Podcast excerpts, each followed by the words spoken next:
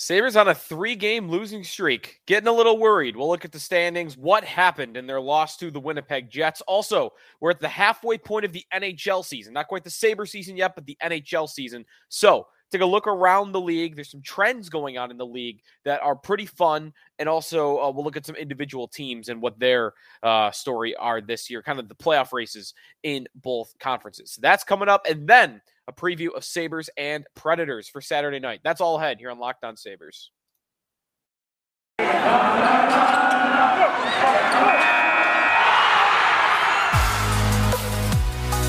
Your Locked On Sabres, your daily podcast on the Buffalo Sabres. Part of the Locked On Podcast Network, your team every day.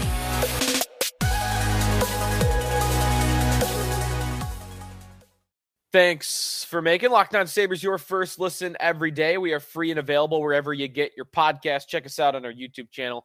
Go to YouTube, search Locked On Sabres. Easiest way to get a hold of us.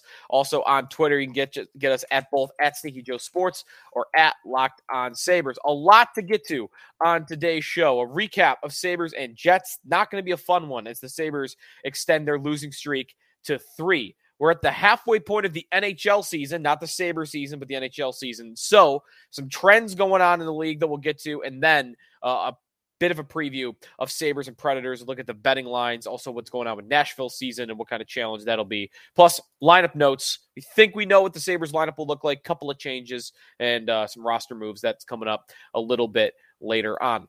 Our question of the day from you, the listener, gets uh, started here with Cricket Whistle Seven on Twitter, who tweets at this the podcast account. I'm getting serious Krueger vibes watching the Sabres power play struggles lately. Don is stubborn and is keeping 71 on power play two rather than opposite 72 on power play one. This only allows defenders to sit on both their one timers as opposed to a dual threat. Come on, Don.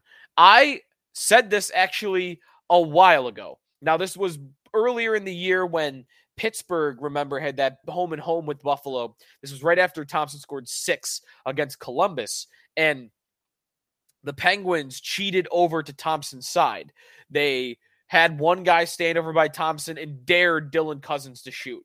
And what I think is becoming evident about the Sabres on the power play right now is that the way to beat them on the power play is to dare Dylan Cozens to shoot because one, his shot is good. It's better than I gave it credit for at the beginning of the year, but he's certainly not an elite finisher and he is not he's on his uh his on side, not his off side. So he's not on his one timer when the pass comes his way, which means it takes him a second to corral it. And that allows, I think, the penalty kill units to cheat over to Thompson's side because they know, hey, I could cheat over to Thompson's side a little bit because if Dahlin moves the puck to Cozens, he's going to take a second to get that puck off his stick. I have an additional second to get over there, get a stick in the lane, pressure him into a different a different decision, take away the shooting eh, lane from him and the space. So I think because Thompson is such a weapon on that offside, everything about their power play needs to be a design to get him open. Everything needs to be working to get Thompson's one timer open. And I think Cozens on that other side is inhibiting that a little bit. I don't need Cozens taken off the number one power play unit. I don't know who else you take off. I guess you could take Skinner off and put him on power play two. I do like Cozens on power play too. That would be my idea for this, even though I think he's he's been very good. I just don't think he fits for what they need. I like this idea. I like the idea of Olofsson on the opposite side of Thompson because now with 71 on the other faceoff circle, if you're a penalty kill unit, you're going to have to make a decision. You could continue to take Thompson away, but Olofsson's going to kill you. Olofsson's one timer is going to kill you. You can't really leave that open either. A little bit of pick your poison. And I think Olofsson forces the penalty kill unit back into a more balanced structure, taking away the middle of the ice and doing the best they can on both sides. But I, I think giving Dahlin that option of, okay, Thompson open one timer, Olofsson open one timer, it just to me will make things more free flowing and it will do wonders into getting Thompson more scoring opportunities on the power play. I'm not a big Victor Olofsson fan as a player, but I think in this specific instance, he serves the right type of role, and it's exactly what they need. Now, I don't need this. This is not drastic. They need to change this right away. It's ridiculous if they don't. Their power play's been great, right? On the season, they're still second. So it's kind of like, you know, when we talk about the Bills um, on WGR and we spent all season kind of micro analyzing their offense. And it can feel like when you talk about things like that so long that something's wrong when the Bills were like third in the league in yards per play this year. So we spent a lot of time talking about it in ways you could get better, but there isn't much room to get better. You're already third in the league. That's kind of how I feel about the Sabres power play unit. It's already one of the best in hockey. I, you probably don't need to finick with it that much, but if there is a way to improve it, I think Olofsson is is the key to it. I think he is the guy to put on that other side, and I would try it if I were Don Granato. So I agree with this sentiment. Sabres lose to the Jets a four to two loss. They have now lost three games in a row, oh, of a possible six points this week. And that is that is devastating to the Sabres' potential playoff race. They were four points out at one point. They had games in hand on everybody, and they still have games in hand on the Islanders and the Panthers and the Capitals. But now Pittsburgh, who is in that final playoff spot, has played the same amount of games that the Sabres have, and the Penguins are six points up. They're still in the race, but they could have been looking a lot better here. Even if they had gone 500 in this three game stretch, we'd been looking at that being three points out and a lot more realistic uh, of a race going forward. They needed to get some results. Now, they did play well, I think, in the last two games. This really goes back to the Philadelphia game as being an absolute travesty that they couldn't squeak a point or especially two out of a team that they should have beaten that was on a back to back with a backup goaltender. That game was devastating. The last two games, the Sabres have outplayed their opponents. They outshot the Kraken by 12 on Tuesday night. They had more shot attempts than the Kraken. And here on Thursday night, the Sabres lost by two goals. One was an empty netter they did outplay the Winnipeg Jets. I believe they did outplay the Winnipeg Jets. They outshot the Winnipeg Jets 41 to 27. The shot attempts in this game at 5 on 5 were 50 for the Sabres to 36 for the Winnipeg Jets. If you include the power plays, shot attempts for Buffalo in this game versus Winnipeg 77 to 41.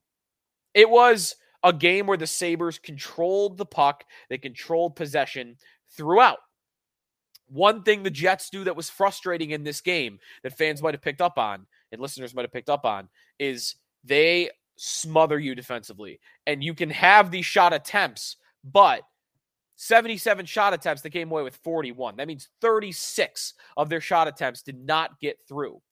The Jets are so good at frustrating the the opposing team with sticks in the lane, blocked shots, keeping you to the outside, rebounds being forced away. But really, it's the sticks in the lanes. They are very good defensively. They were playing a very conservative style of hockey from beginning to end. I told you yesterday they were the second to last team in terms of goals allowed, uh, second best in terms of goals allowed. Only the Bruins have allowed less among teams in a playoff spot.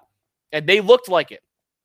They looked like that team. Uh, they did not have a ton of chances. They buried the couple that they had, um, but it was the Connor Hellebuyck show. Simply put, it was the Connor Hellebuyck show.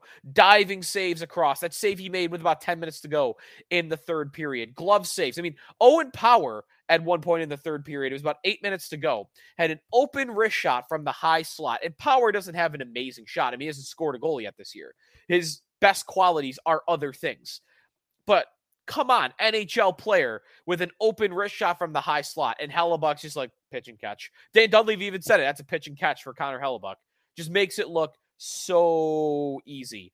I think he's the best goaltender in hockey over the last five years. He is consistent. If he sees the shot, he is going to stop it. And on this night, he saves 39 of 41.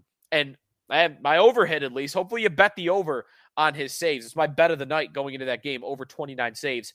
He cruised past that at 39 saves. So the Sabres outplayed the Jets, but this is what can happen when you do not have the better goaltender in a given game. There are not many games where the Sabres have the more trustworthy goalie situation going in. This was certainly one of them where they were overmatched. Luukkonen played fine. He made some nice saves, but it was the Hellebuyck show. And there's only so much you can do about that. So three in a row, the Sabres drop again. The week as a whole, it's to just all started with that Philly game. That Philly game, it's just unbelievable that they were not able to pull that out. Uh, our goat head of the night for this game, I actually do want to give it to Ukko-Pekka Luukkonen. Um, now he didn't face a ton of shots uh, again in this game. Uh, he only stopped 23 of 26. That's an 885 save percentage. That's not great. But Winnipeg did have a lot of high danger scoring chances. In fact, remember, shot attempts was 77 to 41 in favor of Buffalo. High danger scoring chances was a lot closer, 16 to 11. So Luukkonen faced 11 scoring chances, uh, high danger scoring chances. Um, the Jets' expected goals for in this game was 3.35. So they ended up right around. In fact, Luukkonen, if you look at the advanced numbers, he did better than the expectation. He did better than replacement level in this game by allowing three instead of 3.35, which is obviously not possible. Um, so I liked Luukkonen. There were some big saves he made. I mean, the only time the crowd was really lively the entire game was when they were shouting or chanting Lou. So uh, Luukkonen, my goat head of the night. Uh, kind of weird to give it to him on a game where they gave up four goals, but three, only three were on him. One was an empty netter, and um, I thought he he did well to keep the Sabres uh, in that game late. So Ukko-Pekka Luukkonen, our goat head of the night for the game's MVP on the Buffalo side. We'll take a timeout here. We're at the halfway point of the NHL season. Some trends that are going on in the league this year that you're going to be excited about and that are good for the sport. And then a preview of Sabres and Predators. Both of those things ahead here on the Locked On Sabres podcast. We're brought to you by Built Bar. You got to try a Built Bar. We just got through the holidays, and I know my goal is to eat a little healthier this year. If you're like me, you want to get healthier, but you don't you want to compromise the taste, then man, you've got to try this. You got to try Built. With Built, healthy is actually tasty. Seriously, they are so delicious. You will not think they are good for you. It's perfect for your New Year's resolution. What makes Built Bars so good? Well, for starters, they're covered in 100% real chocolate. They come in a bunch of great flavors like churro, peanut butter brownie, coconut almond, one of the more popular ones. I love cookie dough. That's my favorite with the real cookie dough pieces right in it. I'm just not sure how Built does it. These taste like a candy bar while maintaining amazing macros. 130 calories, four grams of sugar, and a whopping 17 grams of protein. And now you don't need to wait around to get a box. For years, we've been talking about ordering your built bars at built.com, but now you can get them at your local Walmart or Sam's Club. That's right. Head to your nearest Walmart today, walk to the pharmacy section, grab yourself a box of built bars. You pick up a four box of the cookies and cream double chocolate, cookie dough, my favorite, the puffs. And if you're close to a Sam's Club, run in, grab a 13 box bar uh, or 13 bar box with brownie batter, churro, or any of the others. You can thank me later. Built, check them out, built.com, or again, head to Walmart or Sam's Club to get your built bars. Joe DiBiase back here on the Locked On Sabres podcast. Thanks for making us your first listen every day. All right, uh, halfway point of the NHL season. Kind of look around the league a little bit here. And before we look at even the standings or individual teams, a couple of trends that uh, I'm picking up on that we're picking up on in the NHL this year. Scoring is up again. Last year, you might have heard a lot about how it was a record breaking type year in terms of scoring, or at least it was the highest scoring year in a long time. Well, this season, they have topped last season 6.4 goals per game. The overs, by the way, are going through the roof. We're used to see five, five and a half. Now it's six, six and a half, or seven uh, when you're looking at the betting lines. This is the highest scoring NHL season at the midway mark since 1995 96 the year I was born. That is the NHL season in which that's the first NHL season of my lifetime is the last time scoring was this high. 44% of games this year have finished as a comeback win. That is the third most all time. Only 0506. Uh, Sabres had a bunch of those. Remember those comebacks. And 2018 19. Uh, the only two seasons that top this year in terms of percentage of games that are comeback wins. 12% of games are multi goal comebacks. That's a, a, a historically high number as well in the top five all time. And all of that points to goal scoring being up. And what's kind of amazing is goal scoring is up, and they didn't have to make this crazy fix to do it right? They didn't make nets bigger. They didn't take away offsides. They didn't. Uh, they maybe they made little uh, tweaks along the way, but they didn't make any drastic change to the goalie equipment. Um, you know, they didn't really do a lot that, that was different. It's just, this is probably good. I think this happened naturally. This happened with just the talent pool getting better. And if I may, little American bias here. I know we have some listeners in Southern Ontario and in Canada. So bear with me for a moment here. You can argue with me in the comment section if you want. I think scoring is up because there is a sudden influx of elite American hockey players. Canada has always given us elite hockey players. Always been this big pool of hockey. Uh, Canada for for for example has always pulled its weight in terms of the scoring talent and just the talent pool overall in the NHL. Canada has given us all they can in terms of a of a player pool. And Europe that's increased slowly but surely along the way. And you have stars in the league right now David Pastrnak from Czechia, Erik Karlsson from Sweden. They, um, who else? You've got Leon Draisaitl from Germany. Like, Ger- like Europe is starting to do that as well. But I think it's the pool of American talent that is causing the sudden rise in talent and in scoring. Four of the top 10 scorers in the NHL are American. Canada has won. McDavid is number one in the NHL in goal scoring. The next Canadian is actually his teammate, Ryan Nugent Hopkins, who is in 12th place, and then Mitch Marner, who is also in 12th place. But four of the top 10 are Americans. Jason Robertson of the Dallas Stars is fourth in the NHL in points. This is points, by the way, not goals. Tage Thompson of the Sabres is sixth in the NHL in points. Kyle Connor is eighth. Matthew Tkachuk is also tied for eighth. It's, I think, being driven by, and, and a lot of these guys are in, you know, like Sunbelt states, as the NHL put out in their press release, where they had a lot of this information that I'm pulling from. Um, Matthew Tkachuk is from Scottsdale, Arizona. Jack Hughes of the Devils, who's taken a big step this year. He's from Orlando. Uh, Tage Thompson's from Phoenix. Auston Matthews, we know, is an Arizona kid. Jason Robertson is a Southern California guy. So it's different parts of the U.S. as well. Um, three U.S. born players are in the top 10 in goals Thompson, Robertson, and Jack Hughes. Um, also, that would be the most ever uh, if that happens. Um, what else? There were some other numbers here. There are players born in 35 different states this season. That is the highest all time. So or tied for the highest all time. So maybe I'm making too much of it. I'm showing a little American hockey bias here uh, with the red, white, and blue. I've been itching to see them play in an international tournament against Canada, which we haven't seen like eight, like eight years now, seven years now. I think that's the explanation. Uh, let me know if you agree with that because it's just a theory. I'm not even 100% sold on. I'm like 90% sure though that that is that's what's happening here. Uh, so scoring up. Uh, other things, by the way, the point to scoring being up. McDavid himself, Connor McDavid, is on pace for 150 points that is the most points in 27 years. If that happens, if he gets to that number.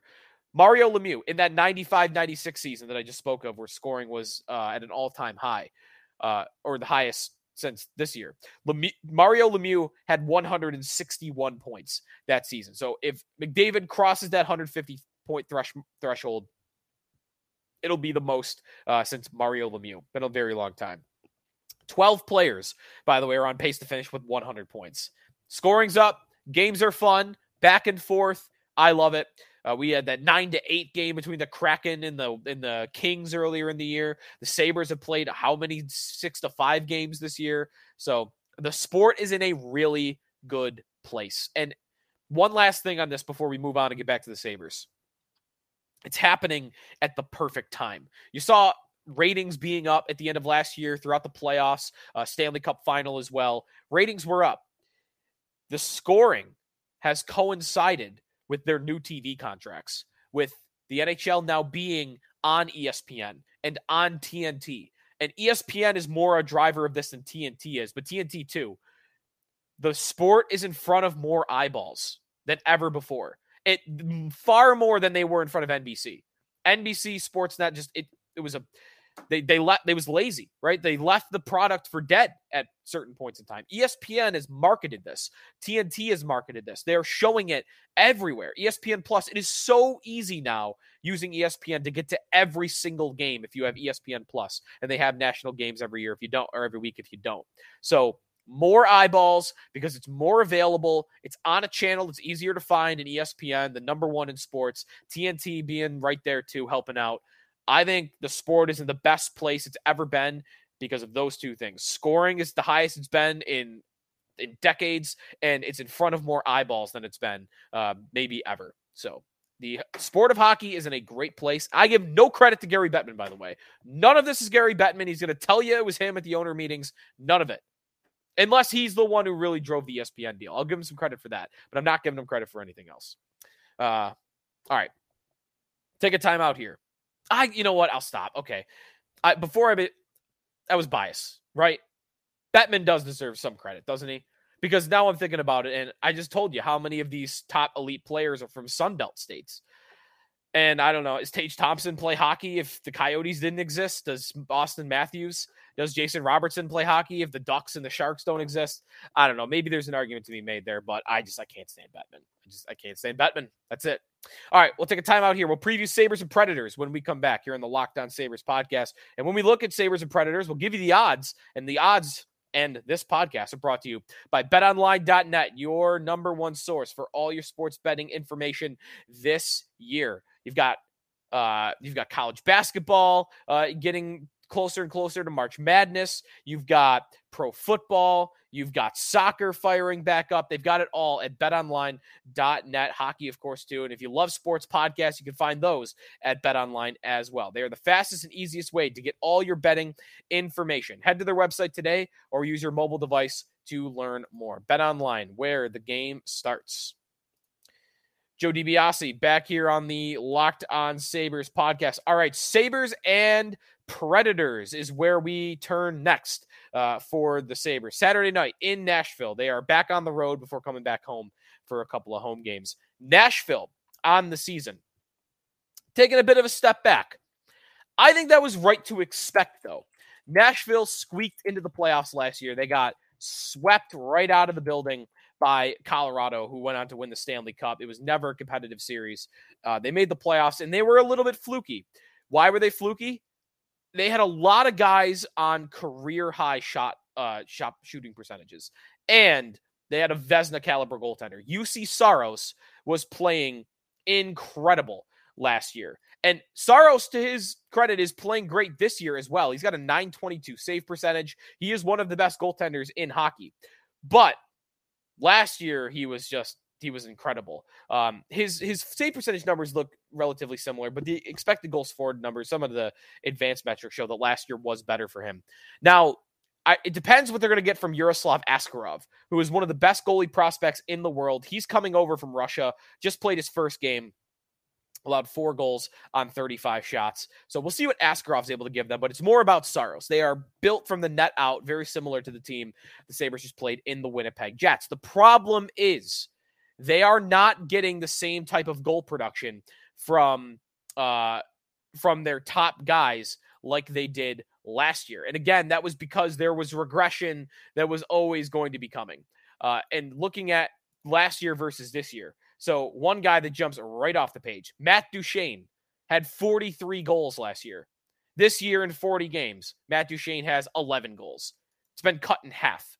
Uh, Roman Josi, even Roman Josi, last year had 96 points. This year he's got 33, so he's on pace for 66. That's come way down. Uh, who else? Filip Forsberg had 42 goals last year. This year he's got 18. So that's a little bit of a downgrade, not as much as some of the other guys, but it as has certainly come down. Uh Mikael Granlund, 64 points last year, this year 25. That's come down a little bit. That's about a 15 point drop if he stays on his current pace.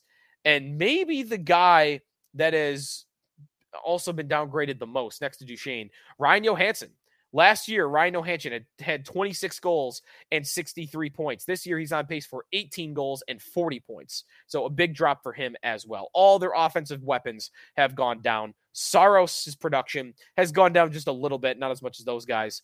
And in turn, it has them being outside of the playoff picture. They are at 44 points, three points back of the Edmonton Oilers, and they'll have to really put a run together in the second half here to challenge. But Colorado is lurking.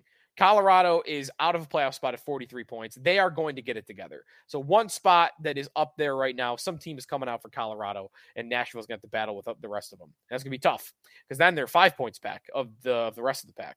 So that's the Sabres' next opponent, the Nashville Predators. Um, the line in that game over with our friends at Bet Online, the Sabres are favored uh, or an underdog, plus 134, a slight underdog to Nashville. The over under in this game is six and a half at minus 111. I like the same bet I did with Connor Hellebuyck, and it is at the same number over 29 saves for Juuse Saros. I'm going back to the well. I think that the Sabres are going to get their shooting attempt, shot attempts. Nashville not as good at clogging the lanes like Winnipeg is. Uh, Saros not quite as good in my mind as Hellebuyck is, but it's pretty close. So I think you're going to get a lot of saves and a lot of shots from the Sabres standpoint. Lineup news for the Sabres. It sounds like Jack Quinn and JJ Peterka will re enter the lineup on Saturday night. Peyton Krebs was assigned to Rochester. That's a paper transaction. I don't know what they're going to do in terms of the lineup on Saturday night to replace uh, a spot for uh, Peterka and um, Quinn. In my mind, I would just sit Hinostroza and Asplund. I mean, I, they have not been good in my mind. Um, I would not put Krebs out. I think that's probably a money thing. Why he was technically assigned today, but he's not really. He's going on the trip. So Krebs can't come out of the lineup, in my opinion. I think Peterka and Quinn should go back in, and it sounds like they are going to go back in. At this point in time on Friday, no clue who's going to start in goal. My best guess, I actually might think they go back to Luukkonen.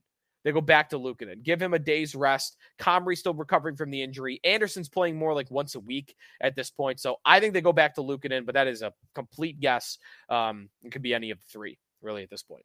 Seven o'clock puck drop Saturday night in Nashville. And that's going to do it for us here on the Locked On Sabres podcast. So enjoy the game tomorrow. Enjoy the football playoffs throughout the week. And hopefully, uh, Buffalo sports fans are in a good mood after a Sabres win on Saturday and a Bills win on Sunday. So that's going to do it for us. Thanks, everybody, for listening to the Locked On Sabres podcast. And we will talk to you next time.